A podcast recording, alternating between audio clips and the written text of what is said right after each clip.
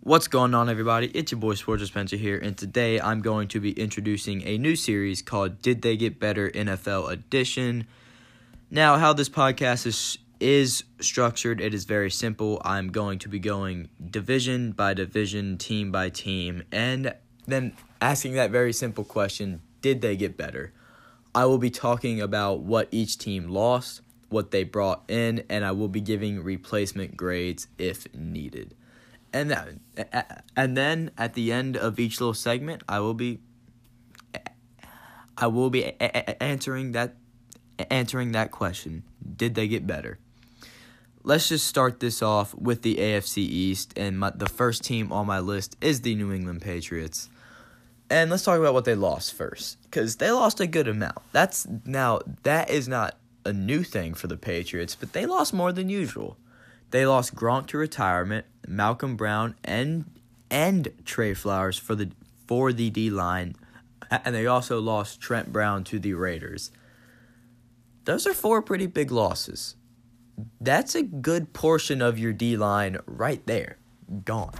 Those are two damn good players. Trent Brown, I can't blame the Patriots for letting him go, and I also cannot blame him for leaving and that is for the same reason money. He got way overpaid, and the Patriots, they're not going to way overpay for someone. They'll be just fine. And Gronk, I mean, Gronk was a shell of his former self. And that does suck to have to say because I like Gronk. Gronk's a really fun dude. And and he's definitely a top 3 tight end of all time. Like it sucks that he had to go this early, but I mean, he could still make plays. But he was a shell of his former self, and that and that is sad to say, but it's the reality of the situation. Now let's talk about what they brought in and talk about replacement grades. Um, what they brought in that does what they brought in on the offensive side. Let's talk about the receivers that they brought in first.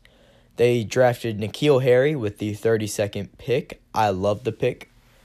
He's the kid from Arizona State. Oh my gosh, this kid is a monster. I love that they are going more skill position wise now in the draft. Great, great idea. Great pick. I love it. I love it. I love it. And they also signed Demaryius Thomas, which I thought that was rather interesting because he's not going to immediately help the team. And I don't think he was brought in to immediately help the team. What I think he was brought in to do was to have a locker room presence and to make plays here and there. Because he's definitely not going to be on the field all the time. He's not. He just tore his ACL. I think it was either ACL or his Achilles. Actually, no, it was de- it was def it was definitely the ACL. He would not be playing with the torn Achilles. Never mind. But that signing to me is very interesting. I think it's a good signing. It's a good locker room veteran presence. I love the draft pick, and it's a good signing. Now let's talk about the replacements. They lost Gronk. They went out and they brought in Austin Seferian-Jenkins and Ben Watson. Two fair tight ends. I think those are two good pickups. And what I also think is that I think they can fill the need of tight end pretty easily. Because, as I said before, Gronk was a shell of himself. Granted, he was better than Austin Seferian-Jenkins and Ben Watson combined still. But, I mean, Austin Seferian-Jenkins, just what, two, three years back, he had that good season. He was viewed as the new young tight end. Then he kind of fell off. If Bill Belichick can tap into that, then I don't see a reason why him and Ben Watson won't make for a, a really good combo. Because you don't need a star tight end. You don't. But but I mean, having a good duo with a veteran Ben Watson, who is still a fair tight end, and having Austin Seferian-Jenkins, who is a good tight end, and you can tap into his potential more, which we're talking about Bill Belichick here. He can. This is this is looking good. Now, okay, now do I think that they really covered the hole of losing Gronk that much. No, I don't think it's great. I don't think they got worse, but I do not also think they got better. I give this replacement a C plus. Cause they cause let's face it, they really didn't get better. But I mean, hey, it could have been a whole lot worse. Let's talk about some more replacements. Let's go to the defensive line. I already talked about how they lost Trey Flowers and Malcom Brown. Now, what they brought in was Michael Bennett and Chase Winovich. Chase Winovich was the third round pick from Michigan. I love the pick. And Michael Bennett. That's good veteran. I don't. It's. It is kind of confusing to me because why would the Patriots get him? Michael Bennett is a loudmouth guy who brings controversy. And I'm confused on why the Patriots would acquire him. But on the other hand, he can play football. And at the end of the day, that's what really matters. Can you play football? Michael Bennett, he can play football. Chase Winovich, he can play football. I did think they got worse because, duh, of course they got fucking worse. they lost Trey Flowers and Malcom Brown, two of the, like, two top tens at their respective positions, and they brought in a rookie from the third round and Michael Bennett, a dude who's getting up there in age a little bit. I give this a D plus. Now, I'm not gonna knock the Patriots for this. They they they didn't have very many options, but I think they'll end because because when I'm looking at their D line, it's still average. It's just not really good, and it was really good last year, and that's and this is gonna hurt them. It is ultimately gonna hurt them. Moving on to the third and final replacement grade, let's talk about how they lost Trent Brown. Um, this isn't really a replacement, but do you guys remember how last year uh, they had two first round picks? They drafted Isaiah Wynn, the guard from Georgia. Now, he is most likely going to be moved to tackle to replace Trent Brown because he was hurt all of last year. He he got hurt last year. He was the first round pick and he got hurt. This is fucking genius. Just move him to tackle. Cuz that's what because that's what their plan is, to move him to tackle and to replace Trent Brown. You just replace Trent Brown with a young, very good offensive lineman Let's just hope the injury does not affect him too much. I give this a B plus because because I'm a fan of Isaiah Wynn. I didn't really think about him when that draft was going on, but I go back watch tape, he was a damn good offensive lineman. And I mean Trent Brown, he's a damn good offensive lineman too. But I mean, hey, that's a pretty good replacement to me. All right, and now let's answer that question. Did they get better? My verdict is no. I do think they got worse throughout the offseason, but they're still the best team in the NFL. If you listen to my power rankings video, I mean, I've, I've listened to my power rankings podcast, I still gave them the number one seed. I still think they're the best team in the league, despite getting worse, because they still have Brady and Belichick. All right, let's talk about the Jets. Now, let's talk about their key losses first because they did not have very many. They lost Jason Meyer, the kicker, and Jason Carpenter, a guard. Um, yeah, they did not lose much. They did not lose much at all. Now let's talk about what they added. Ooh, this is a lot.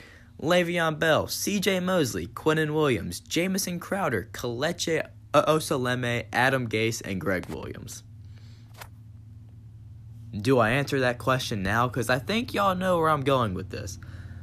I mean, when I look at the replacements, Kelechi. Damn, that's a loud ass motorcycle. Christ, dude. You're not cool. Sorry. Sorry for that. But, um. Now let's talk about the replacements. They replaced Jason Carpenter with Kelechi Osemele. They're two. They're two average guards. I give this a B. I do think they got a, a little bit better, but not much. All right, well, do I really have to go in depth on this one? I don't think so. Verdict yes. Of course, they got a lot better. They added so much talent. They got a good young head coach. I'm not going to say a great young head coach. And I love Gregg Williams. He's a great defensive coordinator. I will gladly say that. I love Gregg Williams. Yes, they got better by a long shot because Quinnen Williams, beast. Jamison Crowder, really good. Re- okay, well, he's not a really good receiver, but he's a good receiver. Le'Veon Bell, top three back. CJ Mosley, leader on defense. Quinnen, I already said Quinnen Williams. Yeah, they got a lot better, and they lost the kicker. You can replace a kicker. This is the start of a new era. They did not lose much, and they gained a lot. Moving on to the Bills, let's talk about their losses. For, actually, no, their loss first. The only one I can like really find and critique, and that was and that was Charles Clay. He was a guy that's been around the Bills for a while. He was a good tight end. It sucks that he had to go. He was kind of like one of the first players I thought about when I thought about the Bills, but he's not a big hit. Let's face it. Charles Clay, fair tight end but I mean, when you lose them, you're not losing a whole bunch. Now let's talk about the additions, because as I've talked about the Bills before, they added a lot on offense. They added Cole Beasley, John Brown, Mitch Morse, and Frank Gore. Cole Cole Beasley and John Brown, two fast, speedy receivers that Josh Allen can chuck it up to, and they will run by the cornerback. Mitch Morse, really good offensive lineman. I'm surprised he left the Chiefs to, to go to the Bills to begin with. And Frank Gore, I mean, Frank Gore's a, I mean, he's old, but he could get you some yards. I mean, it's probably the last season of his career, which is sad, but I mean, he can get you some yards. he can, he can do some, he can do some work here and there. He can play second fiddle to LeSean McCoy. And they also added on the defensive side Ed Oliver. Um, great pickup to me. He's a guy who who does have bust potential, but for the most part, I think he has a lot more star potential than bust potential. Great pickup. They they kind of went for the trenches during the draft, and I mean they got speedy receivers, and they went for the trenches a little bit. And to me, that's genius, because because you have a guy who you think is your franchise quarterback, build around him, and a great way to build, go in the trenches. And that's what they did during the draft with the pick of Ed Oliver and the signing of Mitch Morse. Two great players. They got some good offensive weapons for him. And then when it comes to replacements, there are none. There are really no big replacements. Just a lot of just a lot of improvement. Men, my verdict, yeah, of course, they got a lot better. Now, okay, they still won't be a good team they still won't be a playoff team. Hell no. No, never. never. But um yeah, they, they they got better. They'll be a six, seven win team, and that's still not very good, but they got better. Nonetheless. That's all that matters. If during the off season you got better. Now let's finish this podcast off talking about the Dolphins. Oh yay. Dolphins. Now, their key losses Cameron Wake, Ja'Wuan James, Danny Amendola, and Ryan Tannehill. These are, this is them flipping the script. That's what, oh, and they lost Adam Gase too, but he got fired. But still, you you get what I'm saying. Um, yeah, they're they are flipping the script. They're moving onto a new chapter in the Miami Dolphins. Cameron Wake, one of the first guys when you say Miami Dolphins. That's one of the first dudes I think of because he's been there for such a long guy and he was dominant a long time. Ja'Wuan James, he's a good offensive lineman. Dan Danny Am- Danny Amendola, that that relationship was short lived. Mean Ryan Tannehill. They're this is kind of the last straw of flipping the script to me. They didn't even want to keep him for the last year. They sent him to Tennessee for like a fourth rounder, probably less. I, I, I forgot. I, I forgot what the exact trade was, but you get, but you get what I'm trying to say. Now let's look at their additions. They got Josh Rosen, Christian Wilkins, and the draft, and Brian Flores for head coach. Um, when I look at their replacement, I love the Josh Rosen replacement for Ryan Tannehill. Because, I mean, Ryan Tannehill is not a franchise quarterback. Josh Rosen has that potential. I love that, actually. I give that an A. And uh, Christian Wilkins for Cameron Wake. Uh, mm, meh, eh, I think they could have drafted a better player. I think Christian Wilkins is really good. But Cameron Wake was in the tail end of his career. And when you replace a young a young guy like Christian Wilkins with an old fella like Cameron Wake, I'm not going to hate on it much, but I don't love it because I don't love the Christian Wilkins pick. I give this a B. It's they definitely got better with this, but it was not just oh my gosh, this is this is such a great pickup. It was a fair pickup.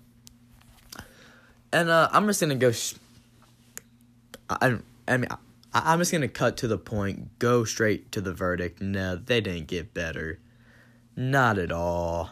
I feel bad for this kid, Josh Rosen. He had to go from the Cardinals to now the Dolphins.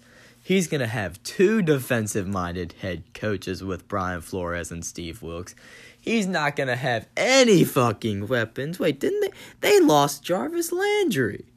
Actually, no, that was last off season what the hell am I saying? no, but he's gonna have little to no weapons. I, uh, ew. Not a great offensive line. The defense is not looking too great. Yeah. They're rebuilding big time. That's what the Dolphins are doing. A quick recap of this podcast. The Patriots, no, they did not get better, but they're still the best team in the NFL.